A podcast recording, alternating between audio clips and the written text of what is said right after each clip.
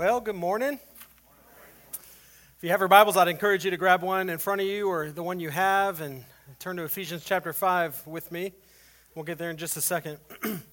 uh, when I was a kid growing up, we always had a holiday in January uh, where we got the day off in order to remember Martin Luther King Jr. Uh, I, think, I think we still do that now, right?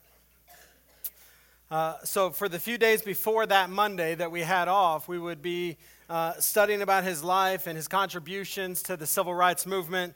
We, would watch the speech that he gave in front of the Lincoln Memorial.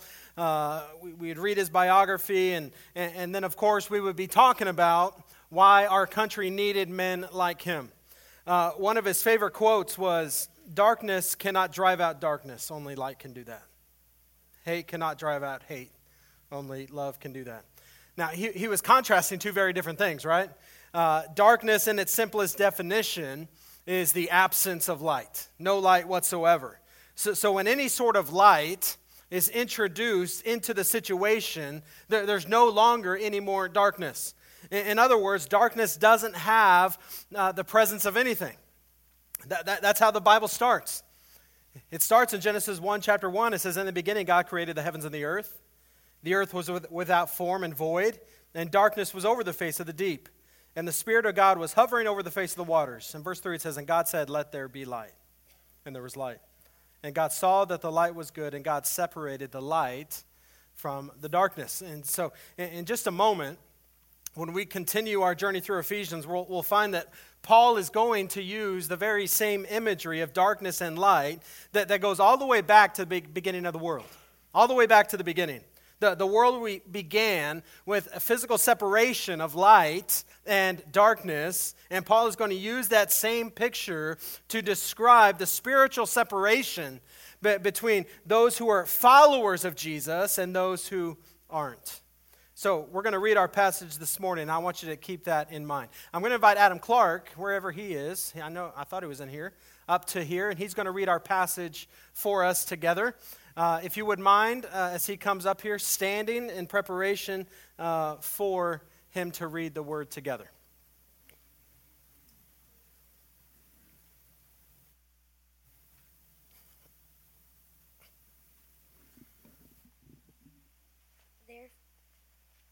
Therefore, do not become partners with them, for at one time you were darkness, but now you are light in the world. Walk as children of light, for the fruit of light is found in all that is good and right and true, and try to discern what is pleasing to the Lord. Amen. Hold on, Adam. Let's pray real quick.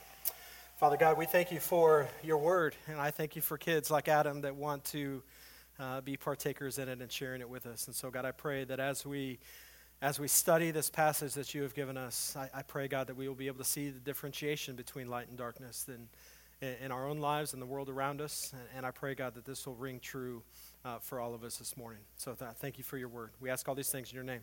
Amen. Thank you, Adam. So, in this passage that Adam just read, Paul, Paul describes three principles that will help us to use the, the light that is in us to beat the darkness that is around us.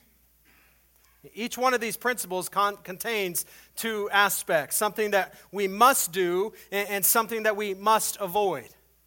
The, the first point that Paul makes is that we need to be in the world, but not of the world. He tells us in verse 7 therefore, do not become partners with them. As always, we, when we see the word therefore, we, we need to understand what it's there for. In, in this case, Paul is very clearly looking back to the immediately preceding verses where he describes the consequences uh, of, of living a lifestyle that is characterized by immorality, by impurity, by, by covetousness. And Paul warns his readers, just like the, God is warning us through this text, that they are not to be partners with those who engage in such a lifestyle. Now, the word translated partners is the same in this verse, is only used one other place in the entire New Testament. Now, not surprisingly, it's also used by Paul in this same book. In chapter 3, verse 6, Paul writes, This mystery is that the Gentiles are fellow heirs, members of the same body, and partakers of the promise in Christ Jesus through the gospel. So, partakers in verse chapter 3 and partners in chapter 5 are the same word. The word literally means joint participants. So, Paul's main point here seems to be that followers of Jesus Christ, those that call themselves Christians, those who have surrendered their life to Him, are not to participate in the same immorality, the same impurity, the same covetousness that characterize the darkness of our culture. Now, I don't think any one of us that proclaim faith in Jesus that would disagree with that premise. But just how far are we to carry that? There are many believers that carry this principle to such an extreme that they isolate themselves completely from unbelievers. They, they only work with other Christians. All of their friends and acquaintances are Christians. And often they, they, they try to isolate their kids from the world by either homeschooling them or sending them to Christian schools. Now, side note, real quick I homeschooled, I, Cena, homeschooled our children for, for a long time. I, am not knocking homeschooling. There's lots of reasons to homeschool. There's lots of reasons to send uh, your kids to a Christian school. I'm not proposing that we do that. But I'm saying there should be a red flag when the only reason we do that is to isolate them from the culture around them. But that seems to fly in the face of the principle of being in the world, but not of the world just as Jesus eloquently expressed in his prayer in John 17. In his first letter to the church at Corinth, Paul also makes it clear that he is not advocating for isolism here in Ephesians. In 1 Corinthians 5, Paul basically says that if you want to associate only with fellow believers, if you don't want to associate with non Christians, then you would have to leave the world. As we'll see even more clearly here in just a few minutes, when we become followers of Jesus Christ, God, God leaves us here on this earth for the very purpose of being the light in the midst of darkness. And that's impossible if we have no contact, if we have no interaction with unbelievers. So, so Paul is not encouraging his readers to withdraw and isolate themselves from the people in the culture around them. Peter tells us in 1 Peter 3 that we need to always be ready to give a response to anyone who asks for the reason that you have hope. P- Peter's obviously writing here about how, how believers are to interact with non believers. We, we are to treat them with respect. We, we are to love them and be prepared to share the gospel message with them.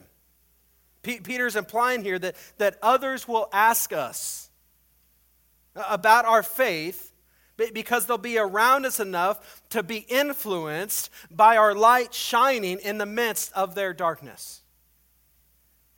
But we also need to be careful not to carry those things to the other extreme and become just like the darkness. Paul confirms that principle very clearly when he says in 2 Corinthians uh, 6, where he tells us not to be yoked together with unbelievers. So we, we are to interact with non believers. We're to do life with non believers, but not to be conformed to unbelievers. There should be a stark difference between the way you live your life as a follower of Jesus and the friends that you have that aren't. There, there should be a very significant difference. For a lot of my life growing up, that wasn't the case. I, I'd be at church on a Sunday morning talking about the Lord and what I thought He was doing in my life. And then I would go to school on Mondays without giving Him any thought and, and acting just like the rest of my idiot friends. So, of, of, of course, I, I never felt comfortable inviting them to church because they wouldn't have seen the benefit of it. Why, why would I go to church? You, it's made no impact in your life. It, would be like you coming up to me and, and, and asking for tips on how to do your hair. You, you probably wouldn't take me seriously if I walked up to you afterward and say, you know what, I really feel like you should style your hair this way, use this product. You wouldn't take me seriously. Now, if you wanted to know how to get the smooth, silky softness of a bald head, at the same time avoiding how to, uh, you know, not making your wife mad when there's hair all over the place, then I can, I'm, I'm your guy. I've been there. I've learned through experience. I know how to do those things. But, but we are to interact with non believers, but we can't conform to their behavior and join them. The, the key is to find balance. We, we need to respect them and, and not isolate from the world, but refuse to resemble the world. A, a little bit of light can eliminate the darkness. Make, make sure your light is on at all times so that when someone asks you where your hope comes from, where that light comes from, you have an answer. The next point Paul makes is to remember history so that you don't repeat it. He says in verse 8, For at one time you were darkness, but now you are the light of the Lord. Now, this is not the first time where Paul has reminded his readers of what they were before they were Christ followers. For instance, back in chapter 2, he reminded them of how they were once dead in their transgressions and sins before the work of God in their lives. And here, Paul reminds them that they were once in darkness. That, that, that's how you once lived. You were once in darkness, but as Jesus says in John chapter 8, whoever follows me will never walk in darkness, but will have the light of life. When, when Cena and I were engaged to be married, she would we were, we were separated uh, uh, geographically, and so she would come visit me occasionally, and she would be around people that I grew up with, that knew me when I was a, from, from when I was a kid. They, they would tell her pretty often, I can't believe you're with him. You, you, you, seem so nice. Why would you want to be with Daniel? How did he trick you into being with him? Right? Like she would hear it all the time where it kind of began to make her upset. What they didn't understand is the person that I was growing up was not the same person that was about to be married. The, the Lord had done a work in my life while I, while I was away at college. He changed my heart. He changed my worldview. He, he changed the things that I valued. I think about those times growing up a lot. I, I want to remember who I was, and I want to remember what I thought was important before I really came to know the Lord. Now, now some of that's just maturity, right? Some of that's just growing up. But, but a lot of what was in my heart had now changed. Did you ever watch The Biggest Loser on TV? You ever watch that grow, you know, years ago. We used to watch that show pretty often in my house when it came out. Uh, but we'd be watching these people work out really, really hard, right? They'd be on a really strict diet while I was sitting on my couch dunking Oreos into my milk. Like, you see the I- irony in that?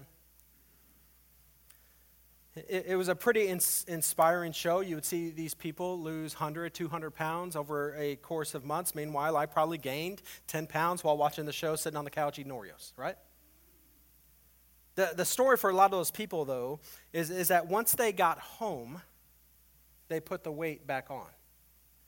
They, they, they would get back into the routine of, of, of not exercising as much.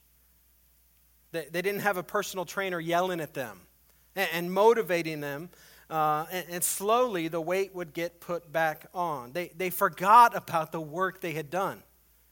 They forgot about how miserable their life was before they went back on the show. They were repeating history. When we choose to follow Jesus Christ, He is continually present in our lives. And because we have Him, we become light. I'm not merely enlightened, I am light because the light of the world lives in me. Now, although Paul is certainly not someone who dwelled in the past. His letter indicates that there is great value of, on us recalling what we were before Jesus Christ came and changed our life. If nothing else, it makes us appreciate the fact that God did something in us that we could never do for ourselves by transforming us from darkness to light. At the same time, Paul warns us against reverting back to that darkness. Since we are now light, since we now have the light in us, we are to live our lives in a manner that is consistent with the light. And when we do that, our lives will bear fruit that is consistent with the light. if we are truly children of light, if we are truly children of the Lord, it, it's going to be characterized by goodness, righteousness, and truth. Jesus addresses this idea in Matthew 7. He says, You will recognize them by their fruits. Are grapes gathered from thorn bushes or figs from thistles? So every healthy tree bears good fruit, but the diseased tree bears bad fruit. A healthy tree cannot bear bad fruit, nor can a diseased tree bear good fruit. Every tree that does not bear good fruit is cut down and thrown into the fire. Thus you will recognize them by their fruits. Jesus is really clear that our character will be revealed by the fruit that we produce.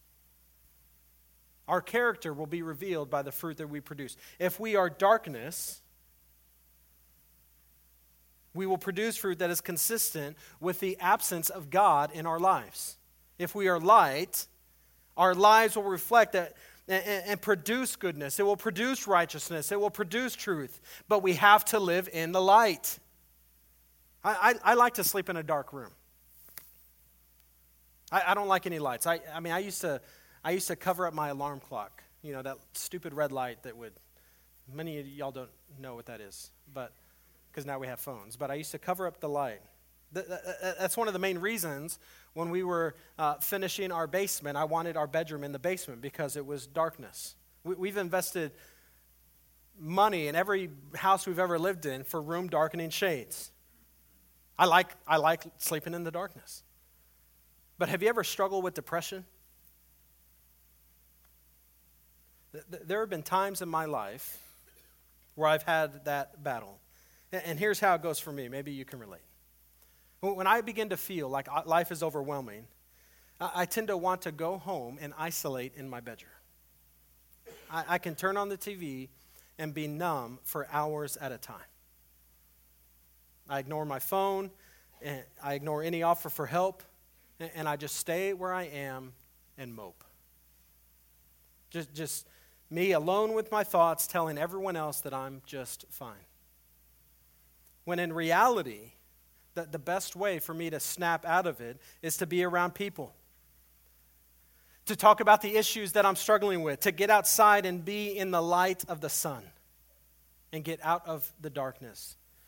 I, I think that's the best way to fight off sin. Bring it into the light where the darkness loses its power. Don't, don't just say you were struggling, say what you were struggling with. Don't say you've messed up, Say what you did, give it some exposure. There, there's a big difference between I got a speeding ticket and I cheated on my wife. Both of those are mess ups. There, there's a big difference between I overate at dinner and I viewed pornography for an hour. Those are both struggles. Bring it into the light. Now, here in just a moment, I'm going to give you the opportunity to respond and bring some things into the light. I'm not going to ask you to stand up and, and, and, and, say it out loud, but I'm going to ask you to write it down. Put your name on it. I'm asking you to own it and bring it to the light. It's going to remain confidential, but I think it's important that we begin to st- take steps to make things right by exposing them to the light.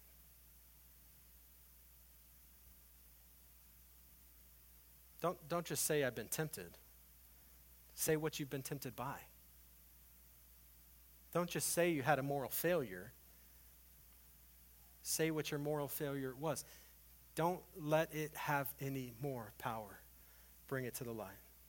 Finally, Paul's third point is to let your light shine.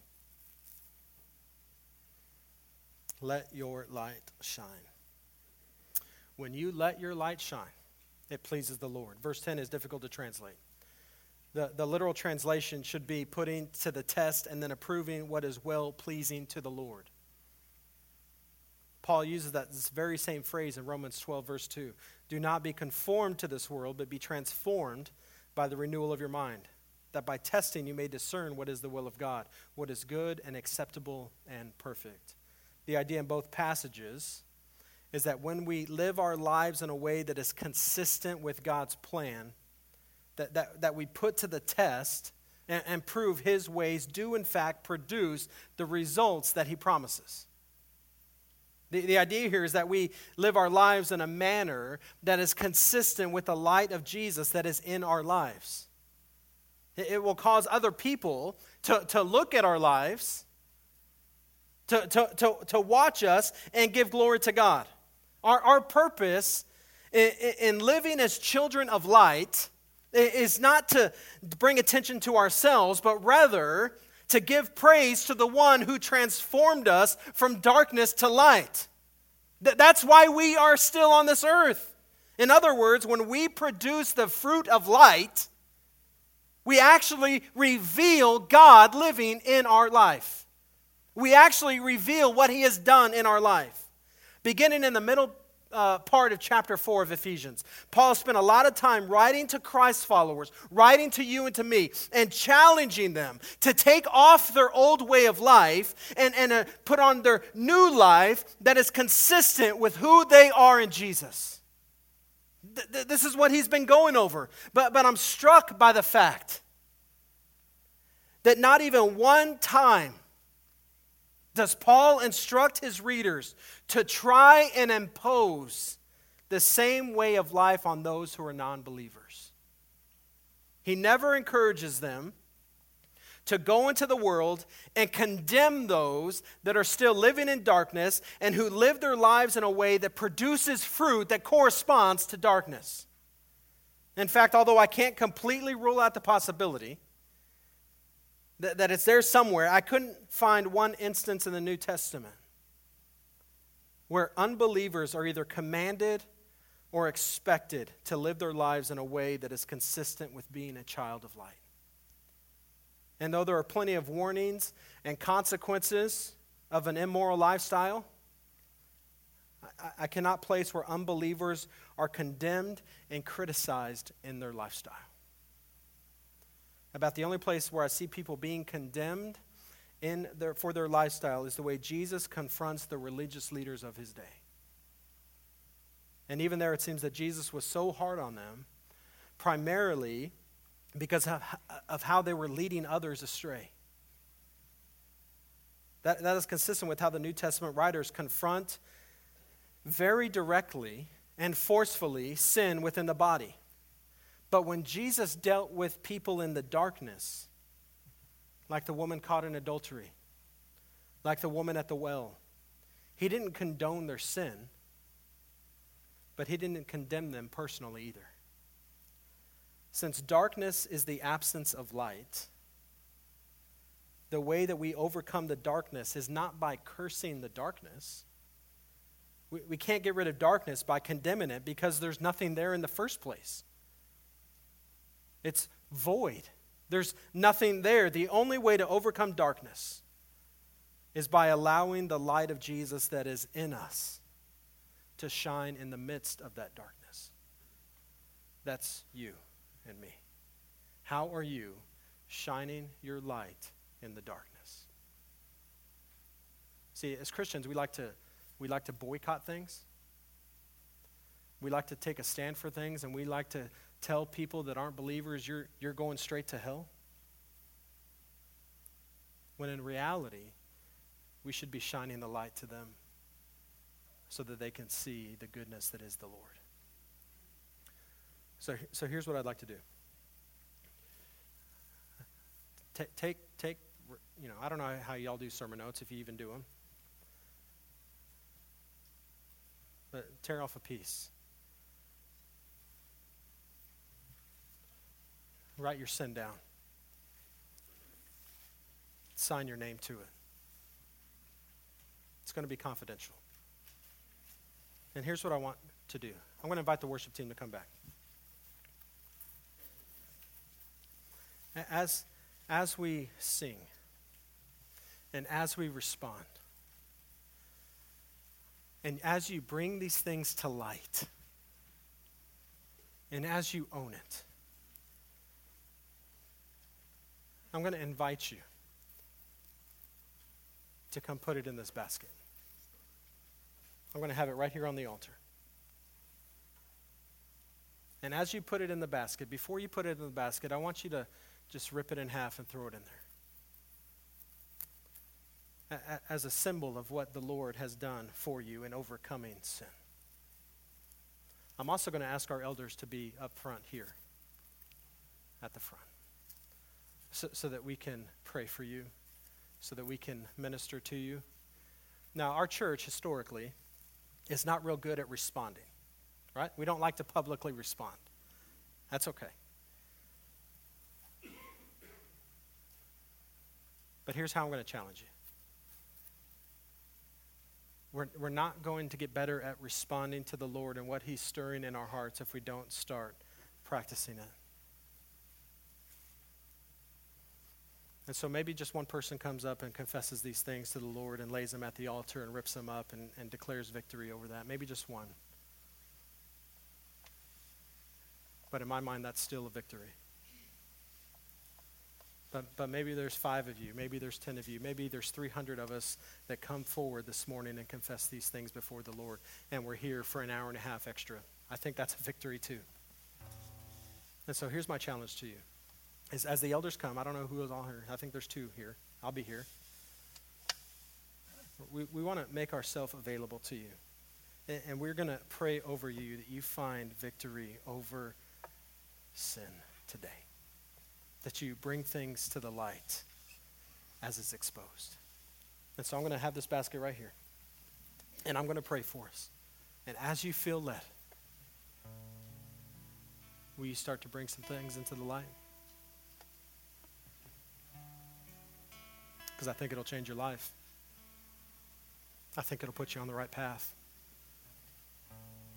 I think that it will empower you to fight off the temptation and sin that's in your life. So I'm going to pray for us, and I'm just going to ask God to move in your heart. I'm going to ask some of you that have never responded to the Lord in a physical way by standing up out of your chair and walking forward. I'm going to ask that the Lord put a heavy burden on you as you lead today. Find victory today. Let's pray. Father God, I pray right now that your spirit will be thick in this place. God, I pray you take away any pride that's in this place humble us. God, I pray that you bless us as we try to bring things into the light. Sometimes we have to drag it.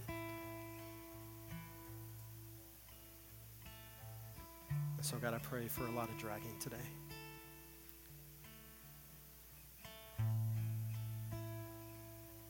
Is better. With you, there's victory. So, God, I pray that you will allow us to minister on your behalf today. God, we love you. And we thank you for Jesus. We thank you that because of him, we have the power to overcome sin. And I pray that that would be a reality in this place this morning. It's in your name we pray. Amen.